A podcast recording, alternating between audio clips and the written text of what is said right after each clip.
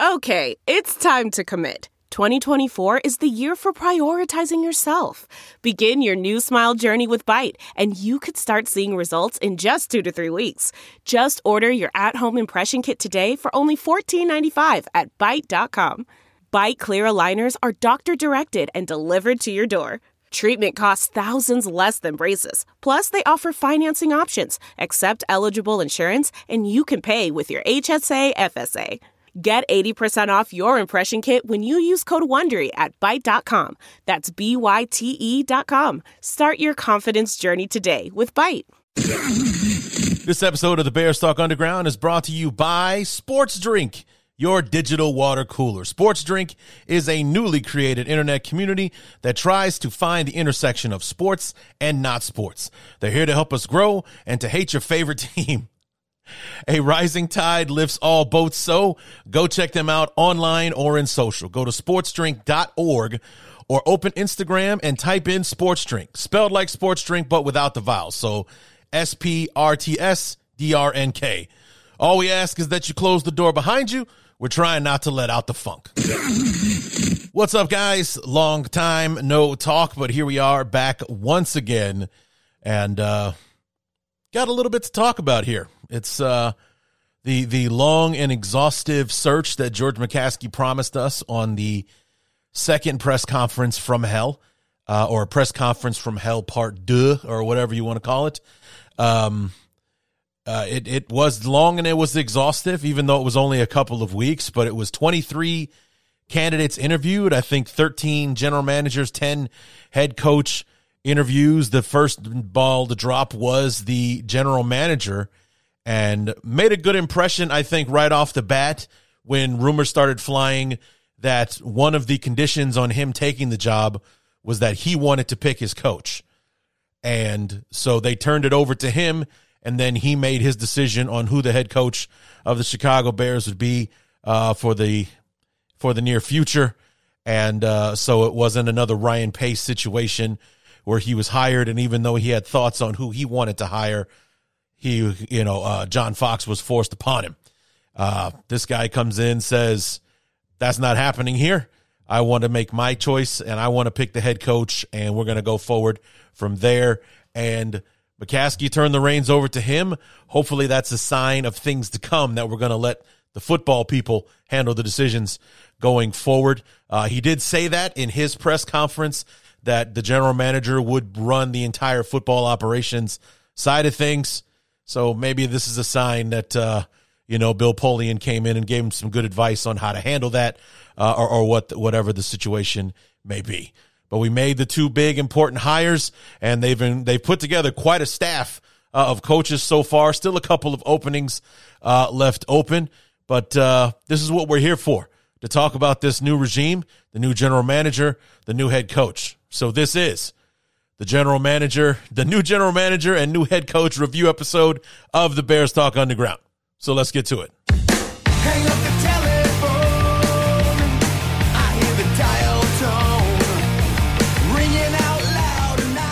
So our beloved finally made their decision on new head coaches and new general managers. Um, well, actually, one of each. Um, and uh, you know, it was a like I said, it was a long, exhaustive search. It was interesting seeing the names that were coming in, that were being interviewed, and of course the rumors flying all over uh, on whose interviewed was good, whose interview wasn't, who was impressive, who made the who was you know looked upon as a favorite or a finalist or or anything uh, like that. Um, you know, I was a big fan of uh, Rick Smith uh, the former general manager of the Houston Texans, um, who ran that organization very well, had built up something very good uh, down there in Houston before his wife fell ill, and um, he decided to uh, to do the right thing and step down as general manager and uh, president of football operations out there to um, to take care of his uh, ailing wife. Uh, sadly, she did not survive uh, her ailment, and uh, rumor was that Rick was looking to get back into the uh, into the game. So for me, that made him the favorite from the jump. Not so much, not even so much because of his general manager uh, experience, but because he was also president of football operations. And with McCaskey saying that the general manager uh, would be basically running all the football operations uh, in the building. It would have been nice to have a guy on staff who had done it before and successfully uh, at the same time. So someone that didn't lose his job because his his you know his football team fell apart and and, and all that kind of stuff. He made the wrong decision at, at head coach, which that's arguable. But I think Bill O'Brien made things worse there. Uh, and he was good when he was only coaching. It was when he also took over general manager duties that things went to hell in Houston. But, um, you know, I really like the idea uh, uh of Rick Smith. Um, but um, I don't think that he ever got interviewed, to be honest with you. Or if he did, it was just the first interview. And, uh, you know, I think I read online uh, from our good friend uh, Eric Lambert from Sports Mockery that uh, he was taking his name out of consideration, at least for this cycle uh, and whatnot. I guess he just wasn't feeling what was out there, or maybe he wasn't ready uh, to come back. You know, like I said, several candidates were interviewed. Ed Dodds from the Colts, who was who was looked upon as like a edgier Chris Ballard. But I guess uh, you know something didn't go well with the interview. He removed his name from consideration after uh, his interview. Uh, same thing with Morocco Brown, also from the uh, Colts. So the Bears were looking to dip into that uh, uh, Chris Ballard tree there uh, to to you know take their talent you know away and, and things like that. And then a name came in kind of at the eleventh hour. It was somebody. It was a name that I hadn't heard before.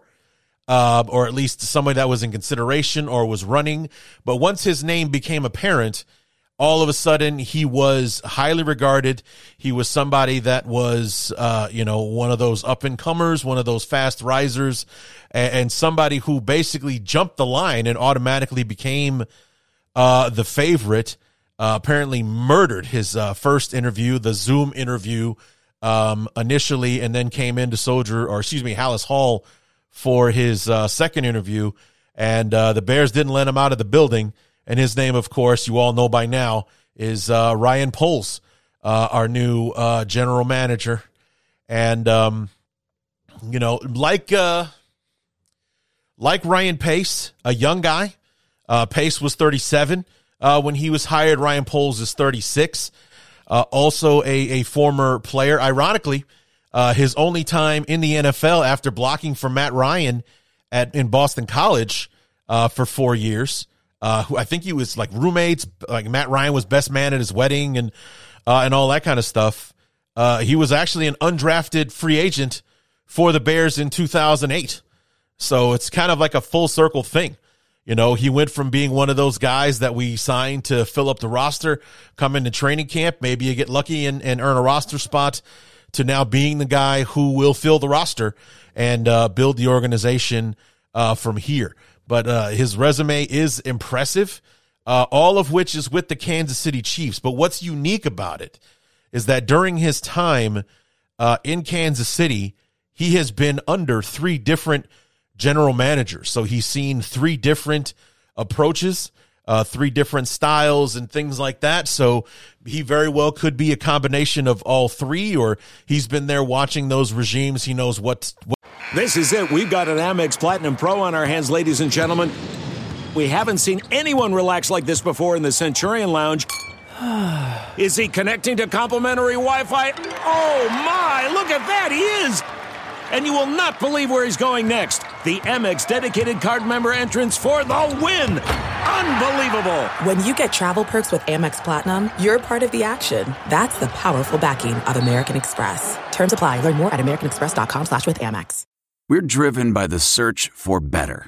But when it comes to hiring, the best way to search for a candidate isn't to search at all. Don't search. Match. With Indeed. Leveraging over 140 million qualifications and preferences every day, Indeed's matching engine is constantly learning from your preferences. So the more you use Indeed, the better it gets. And listeners of this show will get a $75 sponsored job credit to get your jobs more visibility at Indeed.com slash match. Just go to Indeed.com slash match right now and support our show by saying you heard about Indeed on this podcast. Indeed.com slash match. Terms and conditions apply. Need to hire? You need Indeed. what he likes to do, uh, what not to do, and, and so on and so forth. The Chiefs have been successful virtually that entire time, uh, especially like 2013 and going forward. That's when Andy Reid uh, came to town. He started in Kansas City as a scouting assistant uh, in 2009, and then from 2010 to 2015, he was the college scouting coordinator. 2016 to 2018, he was director of college scouting. Uh, 2019, 2020, assistant director of player personnel. So he's climbing the ladder. And then last year, he was actually a finalist for the general manager spot in Carolina.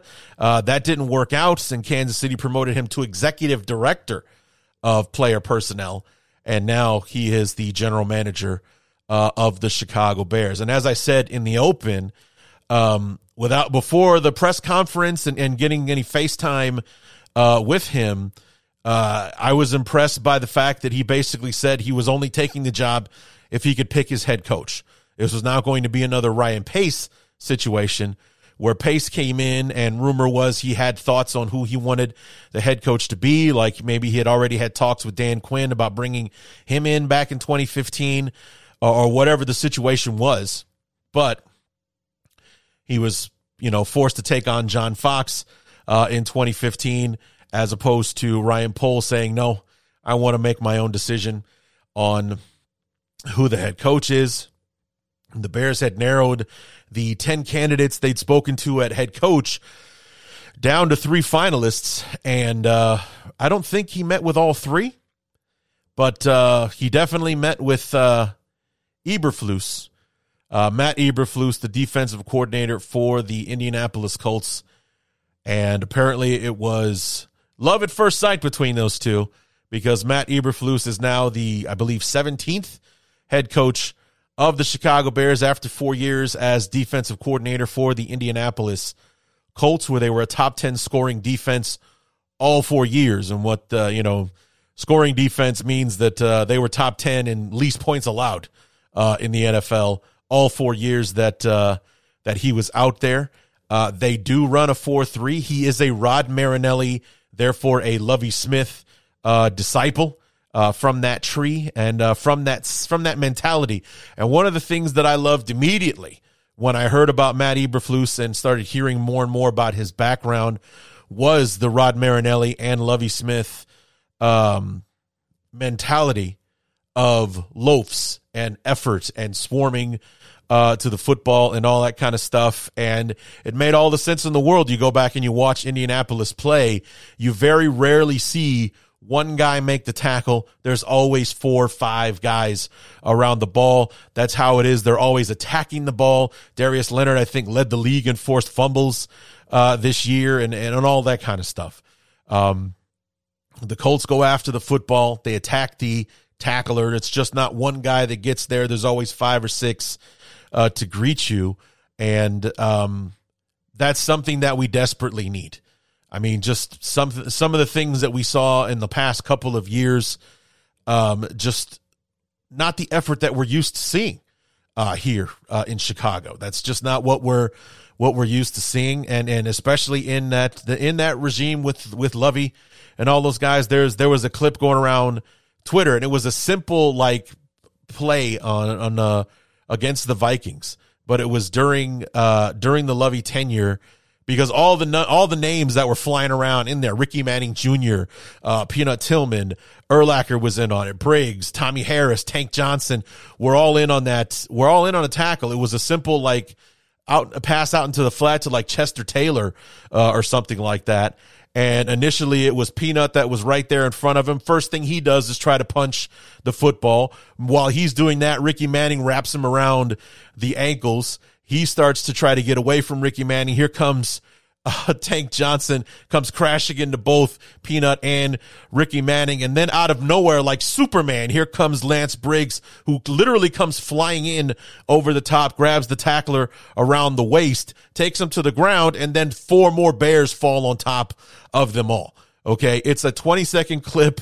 I've retweeted it if you want to go and check my uh, feed uh, to see the clip, but it gave me chills watching it because I miss watching the Bears do stuff like that. And I hope that that is something that we will see again in the very near future. Um, just that that hustle, that mentality, uh, getting after it, being intense, being aggressive, being the monsters of the midway. Because we haven't been the monsters of the midway since 2019. We haven't. You know, 2018, absolutely monsters of the midway. 2019, still an aggressive, solid defense, but nowhere near as dangerous as we were the year before. Turnovers were down. We weren't getting to the quarterback uh, as much. I mean, we started suffering injuries and things like that. But, you know, and then obviously last year was, I mean, the defense has been good all four years of Matt Nagy's tenure. Lucky for him. But um, we've seen to be on the decline in the last few years. And I think it was that thing that's that's everyone is excited about, and guys like Olin Kreutz and and and uh, and what have you, there are excited about what Matt Eberflus had to say in the press conference when he was introduced to the media this past Monday.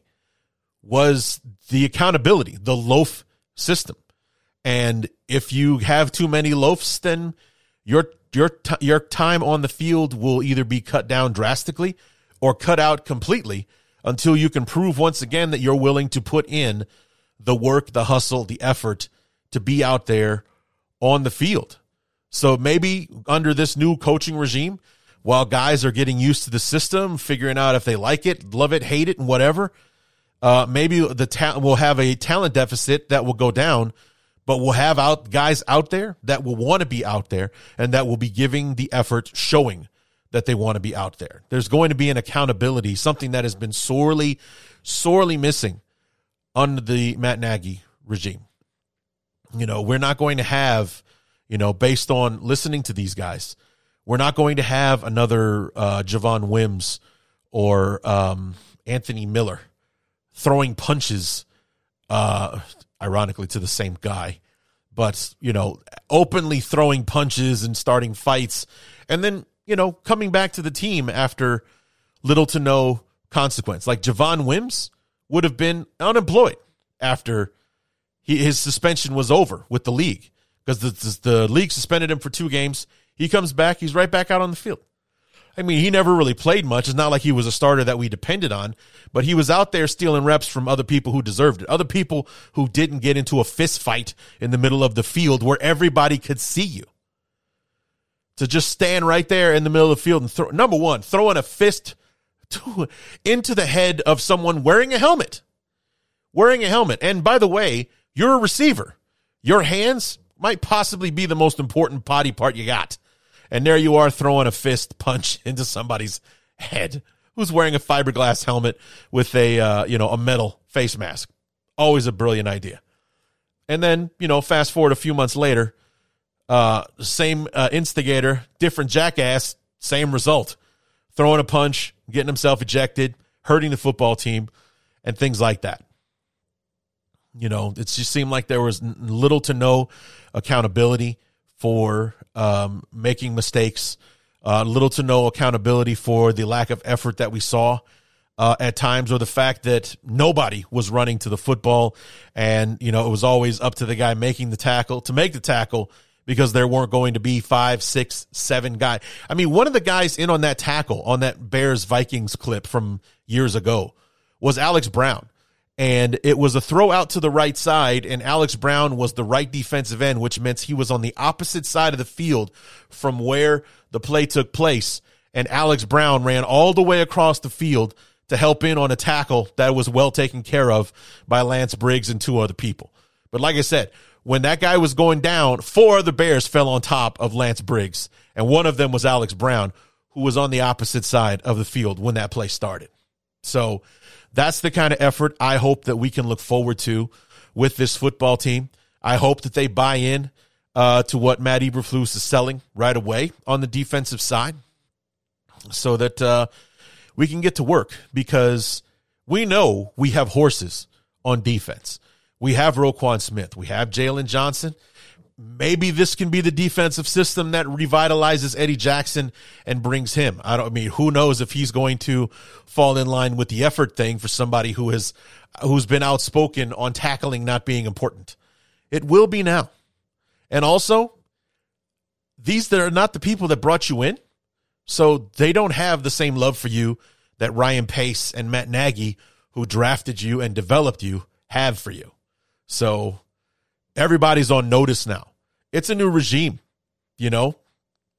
This is not the time to uh, be stubborn. Either fall in line or uh, the, the unemployment line's over there, kind of thing. So, um, you know, Roquan, we have Eddie Jackson, we have Jaylon Johnson. We've got, uh, you know, he's on the wrong side of 30, but Robert Quinn, 18 and a half sacks, just set the uh, franchise record that stood for 37 years. We got Khalil Mack, you know, with the uh, coming back fully healthy uh, afterwards. And, you know, we've got options. Is, you know, we got a lot of decisions to make. Uh, Bilal Nichols, Akiem Hicks, they're all um, they're free agents. Uh, do you bring back Eddie Goldman? Maybe trade him away uh, while you can, you know, because he's certainly not earning the ten million a season that that Ryan Pace extended him to uh, a few years ago. He was definitely worth the money when we signed him, but he hasn't been earning it, uh, or at least he didn't do well in because uh, in 2019 he was awesome, but he sat out 2020 and in 2021 he wasn't the same player. So I don't know, but uh, you know we've got young guys like Trevis Gipson and uh, and um, Thomas Graham uh, that I'm sure will you know can and will develop under uh, this system, but it is also a base four three which Robert Quinn will love because he didn't want to come here as an outside linebacker and drop into coverage. He wanted to get after the passer. Uh, a lot of people seem to be forgetting because I see this all over Twitter. A lot of people seem to forget that Khalil Mack came into the league with the Raiders while they were running a 4-3. When he run when he run won defensive player of the year in 2016, he was a hand in the ground defensive end when he did it. So everyone can stop worrying about whether or not Khalil Mack can handle being in a 4-3 or if switching to a 4-3 means we should trade Khalil Mack while we can and get assets for him. Not the worst idea in the world with his age and his salary and, and all that kind of stuff, but if you're worried about production after switching to a new system, he's going to be healthier than he's been in a few years because that foot injury, I think, is something that's been lingering for a while. So he's had the surgery. It cost him half a season. So, you know, he was probably 100% healthy by the end of the year after the surgery and rehab and, and all that kind of stuff. And now he's just rebuilding his strength and, uh, you know, coming back ready uh, for 2022 and see where we go uh, from there. We got Robert Quinn for three more three more seasons. It's just that now we're at a point where it wouldn't cost us anything to lose Robert Quinn to get rid of him because we got the guaranteed money portion of his contract out of the way so it wouldn't be the the blow to the Bears salary cap that it would have been had we gotten rid of him after that first disastrous year uh, in Chicago.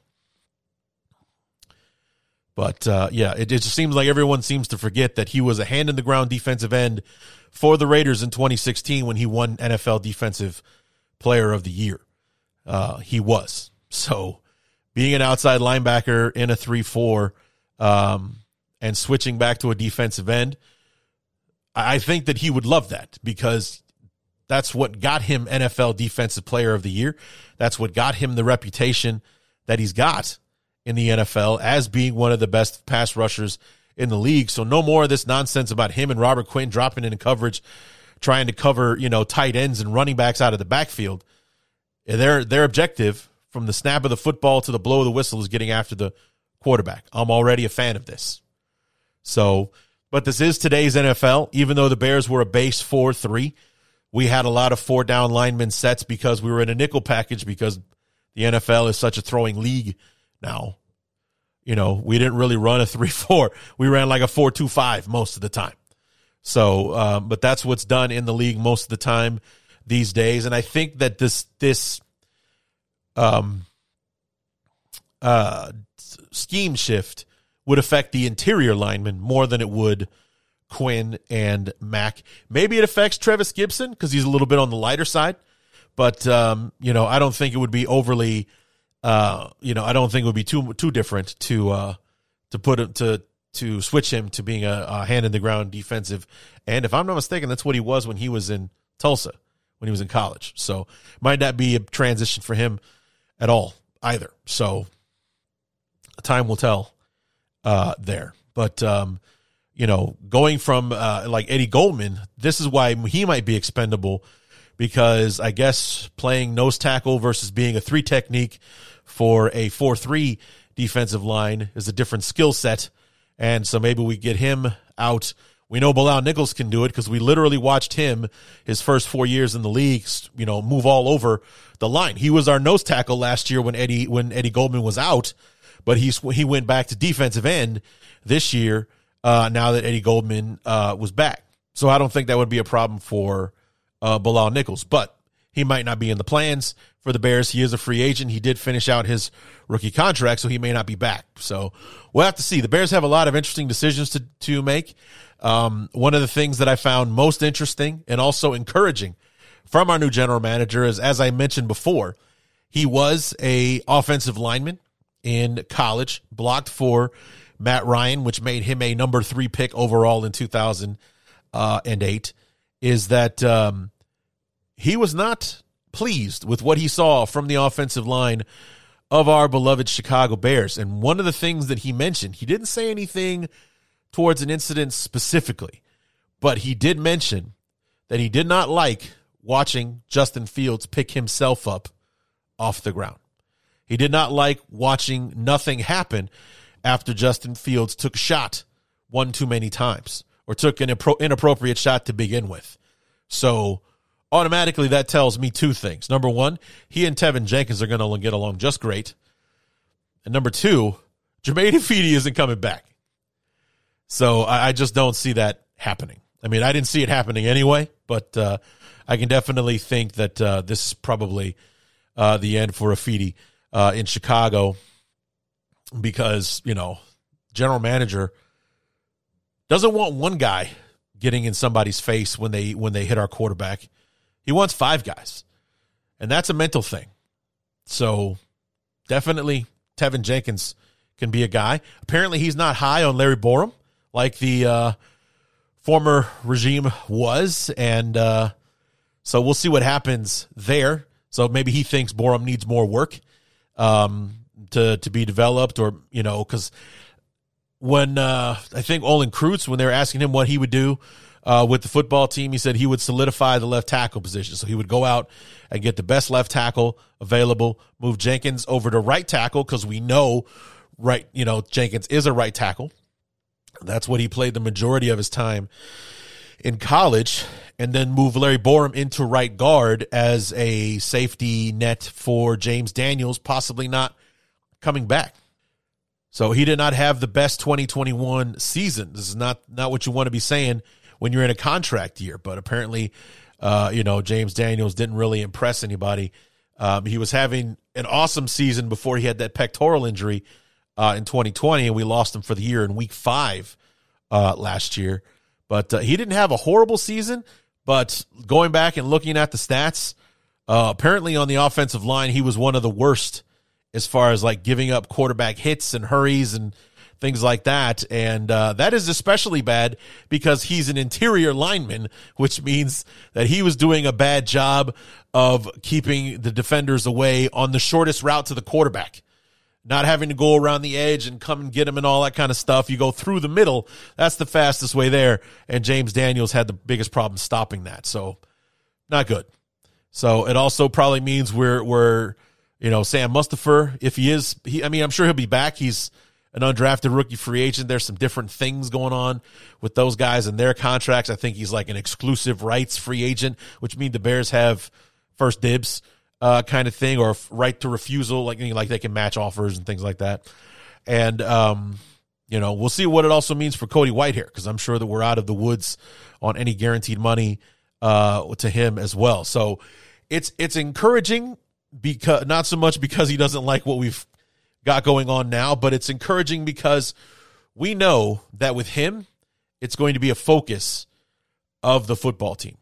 It's going to be a focus on solidifying and improving uh, the offensive line. Apparently, he had a big hand in revamping the offensive line for the Chiefs after it basically cost them the Super Bowl uh, last year against the Buccaneers, where they just they were teeing off on the Chiefs at the end of it and getting after Mahomes there uh, in in that Super Bowl where they just got crushed by uh, Tampa Bay because they just couldn't stop the Bucks. They just kept coming and, and they couldn't stop them.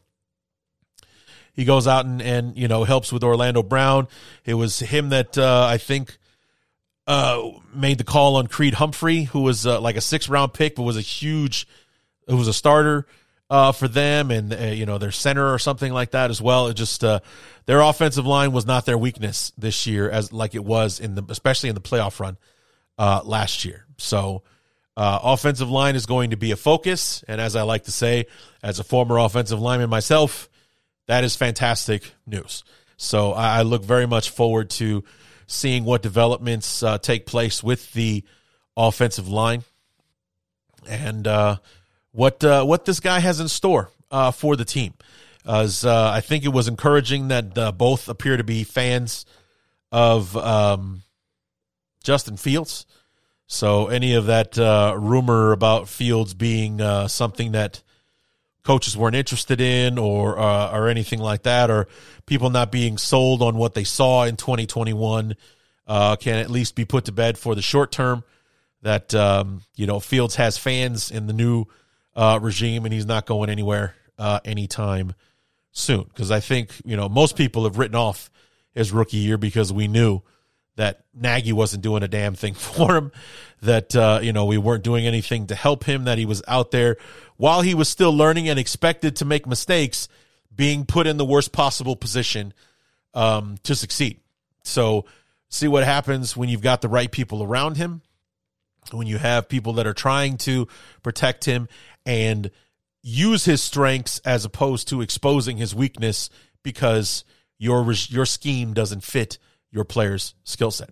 this episode of the Bears Talk Underground is brought to you by Sports Drink, your digital water cooler. Sports Drink is a newly created internet community that tries to find the intersection of sports and not sports. They're here to help us grow and to hate your favorite team. A rising tide lifts all boats, so go check them out online or in social. Go to sportsdrink.org or open Instagram and type in sports drink, spelled like sports drink, but without the vowels. So S P R T S D R N K. All we ask is that you close the door behind you. We're trying not to let out the funk. so let's talk about the rest of this uh, regime. We have, for the first time in team history, an assistant general manager. Uh, his name is Ian Cunningham. He comes to us from the Philadelphia Eagles. And this is a guy that has two Super Bowl rings actually, because he started out in uh, in his front office uh, career as a player personnel assistant in Baltimore with the Ravens. Um, he was with the Ravens from 2008 to 2016. The Ravens won a Super Bowl in 2012. Uh, he was area scout for them from 2013 to 2016. Then he moved on to the Eagles, director of college scouting in 2017 that was the year the Eagles won the Super Bowl. So he's got two Super Bowl rings uh, from his time out there in Philly. He comes to us as the director of player personnel uh, in Philadelphia. Now the right hand man, the number two uh, behind Ryan Poles, also a former offensive lineman. So if if you were worried about what the offensive line might look like in 2022, I think that the uh, that the one and one A positions in our front office now are former offensive linemen, so that's probably going to be a major focus of the franchise for the foreseeable uh, future. Now, when uh, Coach Eberflus was hired, because he is a defensive coach, the next big question was who is the offensive coordinator going to be? Because that was also the big, you know, uh, hubbub about uh, Dan Quinn being like the favorite to come in, or at least the fan favorite, the one that people were, you know, kind of leaning on and like, yeah, man, I, I think I like the idea uh, of Dan Quinn. He was a head coach in Atlanta. They went to a Super Bowl. They had a loss that's probably haunted him to this day, something that he would definitely do over again if given uh, the second chance. You know, it, things basically went downhill after losing that Super Bowl uh, in Atlanta. He just had a very successful year as defensive coordinator for the Cowboys, so we know he's still good at what he does and uh, still a good leader of men because he turned that defense around. They were god awful in 2020, and they were one of the more solid units in the league uh, in 2021. So hot on the uh, on a list for of candidates. He interviewed quite a few places. It was definitely uh, Denver and Chicago, and I think there were a couple other places, maybe New York uh, for the Giants as well that he interviewed with. And in the end, um, I, th- I, think they said he had his heart set most on Denver and uh, decided that he was going to stay uh, with Dallas and remain their coordinator for at least one more year. See how that goes uh, for for them. But uh, you know, but the big question was, you know, if Dan Quinn comes in, then the the, the next big thing will be who his offensive coordinator is. And when, when we went with Eberflus, that became the uh, the big question: is who's the offensive coordinator going to uh, be? And after some debate, the Bears struck quickly and hired Luke Getsy, the quarterback coach and passing game coordinator for the Green Bay Packers. So we have poached from the Packers. And, um, you know, he comes to us because there was an opportunity for him to be play caller because he was likely going to be uh, promoted to offensive coordinator in Green Bay because their OC, Nathaniel Hackett, is the head coach of the Denver Broncos, the job that Dan Quinn wanted, apparently. But um, so you know, he would have been elevated to offensive coordinator, but he wouldn't be calling plays because Matt LaFleur calls the plays uh, in Green Bay. So he comes to Chicago. He's got a young, uh, talented, strong armed, mobile quarterback to work with, and uh, he's got a chance to write his own ticket. And what's important there is not only who the offensive coordinator is, but who his top assistant would be? Who would be the guy waiting in the wings? Because if he comes in, he being anybody that was named offensive coordinator, if he comes in and does his job well, chances are he'll only make it a year or two with us before he's getting a head coaching job of his own. And just for the sake of continuity, for the sake of development of this young quarterback, you're going to want to also bring somebody in that is training to be the offensive coordinator right behind him. So there isn't this drop off when Getsy gets his own head coaching job and our quarterback coach or whoever becomes the brand new offensive coordinator. To have an internal candidate that can just step right in uh, and take over the spot. And we hired a quarterback coach, the quarterback coach from um, Minnesota. And I had that one written down. Andrew Janocko is his name. And uh, he was the quarterback coach for the Minnesota Vikings in 2021. So this past season, he's been with the Vikings since 2015. He's coached wide receivers uh, and offensive line while he was there. So, I mean, he would be probably a really great choice as far as being our next uh, offensive coordinator if and when uh, Luke Getsy is, uh, you know, off to his own uh, head coaching uh, position. Uh, he was coaching wide receivers, I think, since 2019. And so he was the wide receiver coach in 2020 when Justin Jefferson was drafted by the by the Vikings and had an outstanding uh, rookie season uh, up there in Minnesota. And obviously, he's been coaching Adam Thielen as well. And when he moved to quarterback coach, Kirk Cousins had one of his best seasons. you know, as far as his time in Minnesota uh, is concerned. His touchdowns were up, his interceptions were down. Unfortunately, it didn't translate into much as far as wins and losses for the Vikings because their defense was terrible. But it wasn't because, uh, you know, Kirk Cousins was his 50 50 uh, or one to one ratio touchdown to interceptions like he had been uh, in the past. So uh, he benefited greatly. He was a quarterback in college, and he also does have ties uh, to Luke Getsy. Uh, they were in the University of Pittsburgh together. That's where uh, Janocko was the was a quarterback while uh, Getsy was a grad assistant out there. So they worked together before. I mean, granted, this was like 10, 12 years ago, but they're familiar uh, with each other. Also, another uh, person who could possibly uh, inherit the uh, offensive coordinator uh, position is our new wide receiver coach, Tyke Tolbert. Um, he was uh, wide receiver coach for the Giants the last four years, 2018 to 2021. Uh, but before that, he was with the Broncos, same position, wide receiver coach from 2011 to 2017. 2015 was the year that they won the Super Bowl out there uh, in Denver. So he was coaching, um, you know, Demaryius Thomas and, and those guys when Peyton Manning threw 55 touchdown passes uh, in 2013 when they went to Super Bowl 48, I believe. Yeah, 48. Uh, they got murdered by the Seahawks in that game, but they had the best offense in the history of the NFL in 2013, uh, and he had a hand as the uh, wide receivers coach.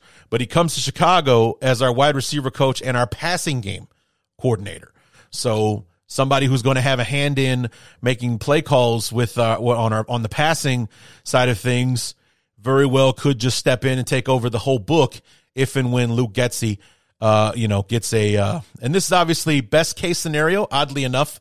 Uh, best case scenario is us losing our offensive coordinator because he means that, uh, you know, he turned Justin Fields and the Chicago Bears offense into something that made the league stand up and take notice so that he was needed to be poached uh, away from us. Very much like in 2015 when Adam Gase came in with John Fox as his offensive coordinator and became the Jay Cutler whisperer, where again, Cutler's touchdowns were up, his interceptions were down. We only won six games in 2015, but Cutler was a far more efficient and not as mistake prone as he had been in the past. The Bears' offense was pretty good, um, well, in, in comparison to what it was in 2014, but you know, we we had a good looking offense, and I think it was more so what he had done with Jay Cutler that first year that got Adam Gase uh, his head coaching job out in uh, Miami uh, in 2016. So if things go well uh, for Luke Getsy and Justin Fields becomes the quarterback that we drafted him to be, or that many people considered him to be going in, because as much as everyone wants to talk about Trevor Lawrence, there was a good portion of the league that had Justin Fields as number one on the quarterback board uh, going into the draft uh, last year. So we will uh, we will see how that goes. And so I mean, and it's funny.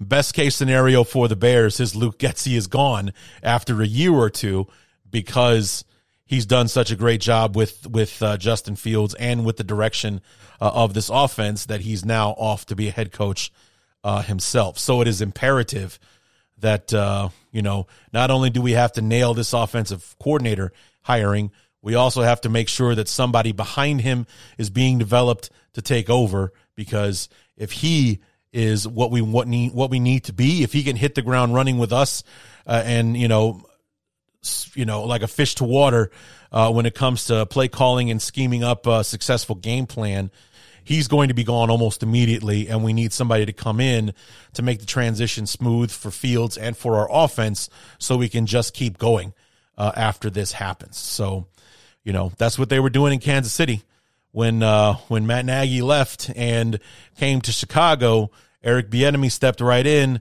and was taking over the play calling duties, and it's been four very very successful years out there in Kansas City with Mahomes and the offense and developing him and being top flight for each of the last four seasons. So um, that's what we want to see uh, in Chicago. And um, you know, uh, anything else on the yes, our offensive line coach uh, we have a new offense. By the way, the Bears have wiped the slate clean. Nobody's coming back this year. Chris Tabor, our special teams coordinator, uh, took the same job out there uh, in Carolina. Uh, I haven't heard about anybody else finding new job. I know Sean Desai was being interviewed uh, in Las Vegas for defensive coordinator, possibly in Seattle uh, as well, but he's not coming back. this new offensive line coach that we has means that that we have means that Juan Castillo is gone and his name is Chris Morgan. Most recently, the assistant line coach in Pittsburgh, but was the Atlanta Falcons offensive line coach from 2015 to 2020.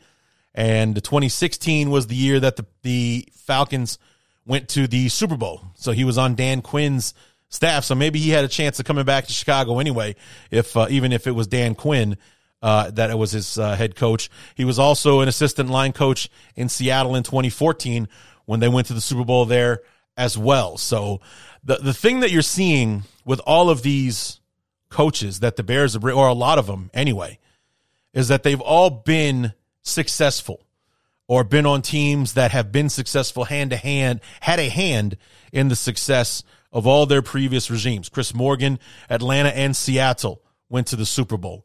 um, who was an assistant O line coach. The Steelers got themselves to the playoffs uh, this year. Luke Getsy from Green Bay. Don't need to talk about why that's important. Um, Alan Williams, our new defensive coordinator, and he will be calling the defensive plays. Matt Eberflus is not going to be Matt Nagy, where he's coming in calling plays from the side of the ball that got him his job. He is going to be the CEO of the football team and leave the play calling to his uh, coordinators. Alan Williams was the defensive back coach for the Colts uh, the last four years under Eberflus, and he was actually uh, the uh, the DB coach back in, under Tony Dungy from 2002 to 2011, and obviously we know in 2006 the Colts won the Super Bowl when they beat us uh, 15 years ago to the day, basically. Um, and uh, so obviously, you know, he knows success. The Colts were wildly successful in his first stint, especially from 2002 to 2011. Those were all pretty much great years uh, for the Colts back then. He's also got some defensive coordinator experience. Was with the Vikings in 2012, 2013 uh, as their defensive coordinator. Like we just talked about, our wide receiver coach, Tech, uh, Tyke Tolbert, uh, you know, going to a Super Bowl and winning it with the Broncos in 2015. Uh, our new special teams coordinator, who was just hired today, Richard Hightower, was with the 49ers the last four seasons, five. Uh, he, he basically filed Kyle Shanahan out to San Francisco Cisco, he's out there 2017 to 2021. Uh, what was it? Two, two NFC championship uh, appearances, one Super Bowl uh, appearance there. Our new defensive back coach, James Rose from the Indianapolis Colts. A lot of Colts following over our assistant DB coach, David Overstreet II, played for Eberflus in Missouri, was actually also an undrafted free agent for the Bears back in 2007 uh, and was the assistant DB coach in Indy in 2021. He's working his way up uh, in the uh, in the coaching um, coaching tree, uh, if you will. But all of these guys have had success. They they've been where we want to go. From our general manager on down, from Ryan Poles spending the last 13 seasons of his career uh, in Kansas City, where they basically in 2009 I mean, well, 2013, Andy Reid's first team, uh, first year, they had the number one pick in the draft. So obviously they were the worst team in football in 2012. That's why they had the number one pick in the draft in 2013. He was on the, he was with the organization then and saw them go from the number one pick in the draft to winning the Super Bowl in what six, seven seasons, winning it in 2019, have been to the AFC championship game the last four seasons uh, you know, and uh, basically are the Patriots in the AFC now, even though they didn't make it to the Super Bowl this year. But, you know, the last four years they're in the AFC championship game. That's what the Patriots were doing. The worst the Patriots did for a long time, for like a seven or eight year stretch, the worst that the Patriots did was make it to the AFC championship game. And that's what the, the Chiefs are doing. They they have a legitimate chance to be in the Super Bowl every single year. Not just win the division or win a playoff game, but to get to a position, to put yourself in a position to go to and win the Super Bowl. That's where the Chiefs are as an organization right now. Year in and year out, that's where they're at. Uh, Ian Cunningham, like I said, winning Super Bowls in Baltimore and Philadelphia. He's our new assistant uh, general manager. What's funny is like what's funny is that the the basically that one of the people that isn't that hasn't had that kind of success is our head coach. Eberflus hasn't been on a world championship team uh, or anything like that. But after seeing the press conference um, this past Monday and, and listening to him speak and the energy, you can tell he's an intense guy. You can tell he's a football coach. You can tell he's a football coach, and you can tell that uh, I, I think we've just initial impression.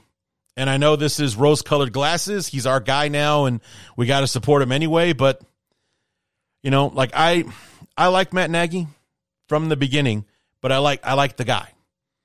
You know, I, I thought that it was it was cool. I thought we were going to have a more transparent coach as opposed to you know the years of of uh, you know Lovie and John Fox not wanting to tell the press anything. And Matt Nagy seemed to be a lot cooler than that, and that the you know it wasn't going to be that big a deal to to be transparent with the media and therefore the fan base uh, as well. Obviously, that changed over time because he got to the point where he wouldn't tell anybody anything.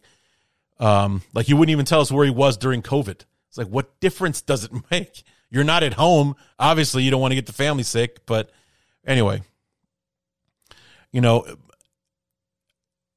I I get like I said, I liked him as a football coach. I definitely think he's going to come in. He's going to be a teacher. He's going to be uh, a leader. And even though I, I wanted Dan, like I'd, I'd really had my heart set on Dan Quinn. I, I really did. And he was a finalist. It was Dan Quinn, Matt Eberflus, and Jim Caldwell. None of which is really a sexy blow my hair back kind of hire.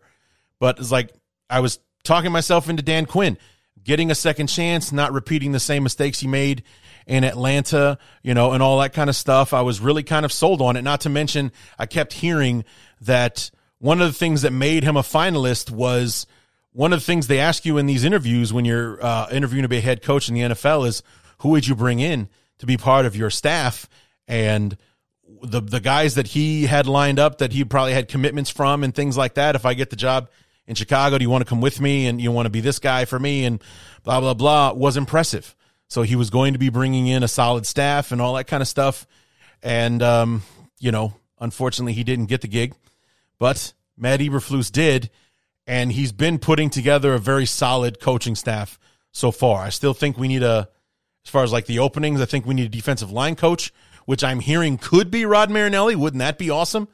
And uh, we also need a tight ends coach uh, as well. So um, as far as looking at, I mean, I don't know if we're going to be like the uh, like the old regime where we have an inside linebacker coach and an outside linebacker coach. If we're going to get that specific uh, with it.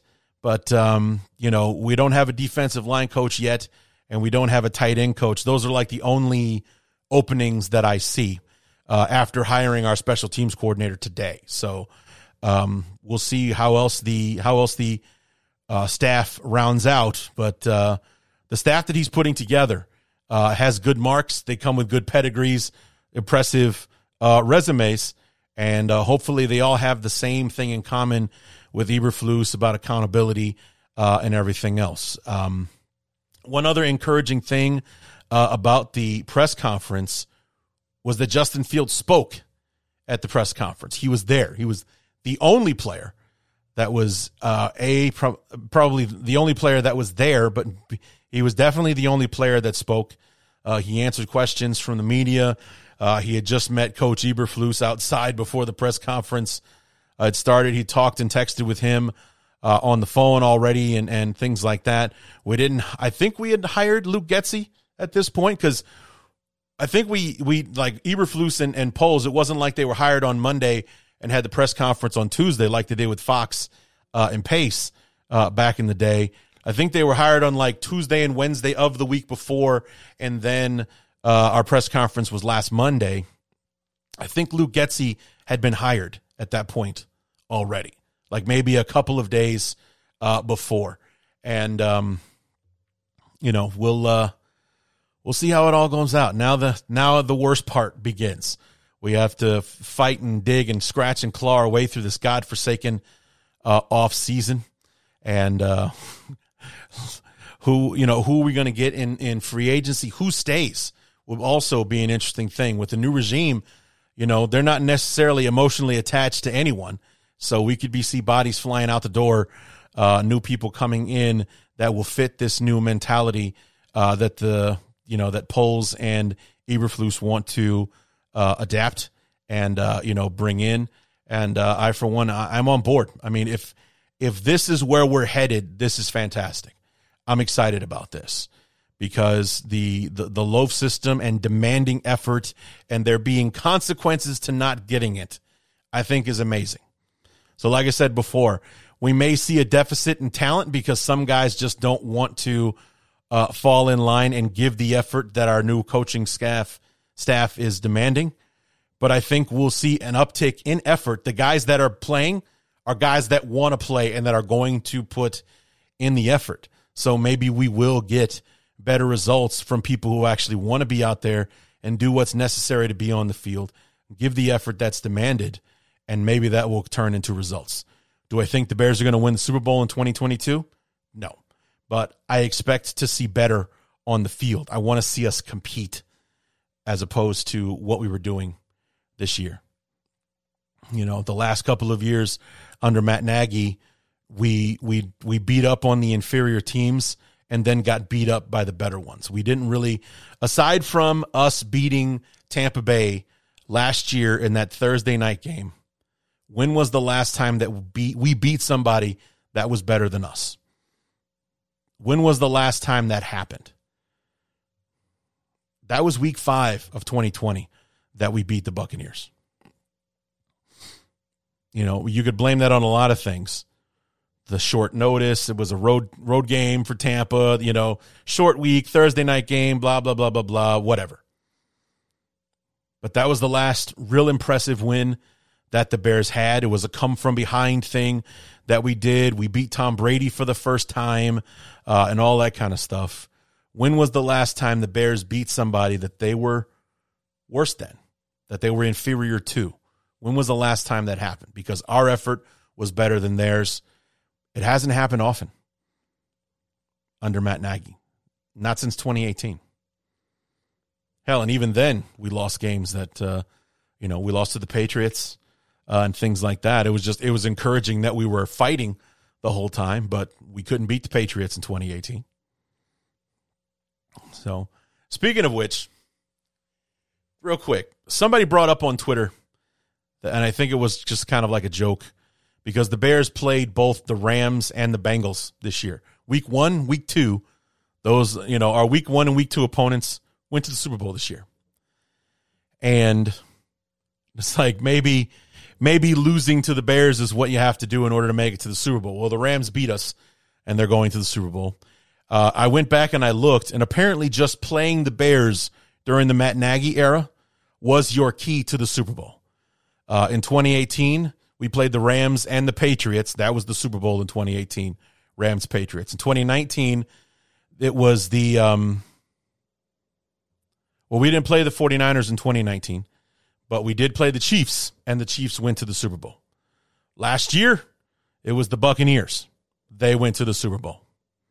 And then in 2020, 2021, we play the Rams and the Bengals. So if you play the Bears during the Matt Nagy era, your your odds of going to the Super Bowl shot through the roof exponentially.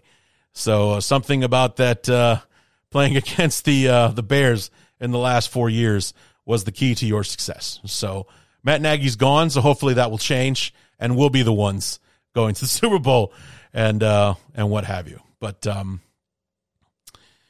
anyway, before we go, a couple of uh, news and notes um, I wanted to speak on real quick um, before we take off. Number one, uh, you know, uh, Club 34 7 uh, will no longer be taking place on Spotify Green Room. we are moving over to a brand new um, service, a brand new ca- streaming, um, basically another Spotify Green Room. It's called Colorcast. Uh, the first show will be not this Friday, but next Friday the 18th. Friday the 18th will be the very first show because this Friday will be the 11th. And um, it'll be Friday night at 7 p.m. Central. So if you guys figure that out, uh, I figured do it on a Friday, be nice and casual, you know, kind of hanging out and things like that. Um, more details as we get closer uh, to that, but I just wanted to know if anyone was looking for the uh, Club 34 7 show on the Spotify Green Room, it's not going to be there uh, anymore. That was uh, that ended at the end of uh, the calendar year 2021. So all of January and so far here in February, I haven't been on the uh, on the app. So moving over to Colorcast, more details to come, but it'll be Friday night at 7 p.m. is when we'll be doing uh, the new live show. Also, going to be busy this week. I'm hoping to have all both of the both of our guests from this year uh, Jake Ellenbogen and um, Kyle from the um, Battle of Ohio podcast to uh, Kyle Phelps, that's his last name, and uh, Jake Ellenbogen uh, from the Downtown Rams uh, podcast uh, to preview the Super Bowl. Thought I'd do something a little different this year to have them on individually, talk about what the year has been like because, you know, obviously we started week one with the Rams. and then came home week two for the Bengals. And uh, I mean, it was an interesting football game with the with the Bengals. One where we came out to this big lead and then almost blew it there uh, at the end, and uh, that's where we lost Andy Dalton and Roquan had the pick six, and we had four straight turnovers in that ball game, and uh, and all that kind of stuff. But from there, the Bengals only got better as they got further. So it was a win that looked better and better. But at the time, the Bears were looked upon as being the favorites. They should win that game. So, you know, for anyone that was screaming, when was the last time the Bears beat someone that was better than them? The Bengals weren't better than us week two. They're better than us now, but they weren't better than us week two when we played them. That was basically, at, at worst, it was a pick 'em. It was 50 50. This could go either way uh, kind of football game. But we were looked upon as the better team going into it uh, that Sunday. So I don't really count that one as the last time the Bears beat someone that was better than us. Um, same thing for the Raiders a couple of weeks later. We, I think, I thought we were on, at the very least we were on even ground with the Raiders at that point in the season.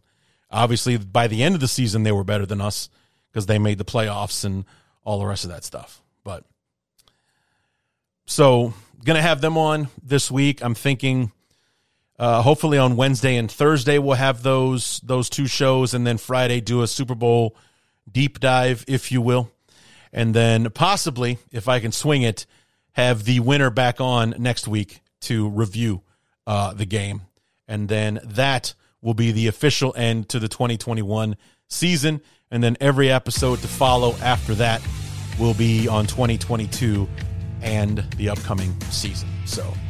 Come on back this week. Stay close to the social media at BTU underscore Larry on Twitter and on Instagram to find out when the new shows are coming out this week to preview the Super Bowl. And um, that'll do it. I think I'm going to go ahead uh, right now and just go ahead and take off. So until then, guys, my name is Larry D, and this has been the Bears Talk Underground.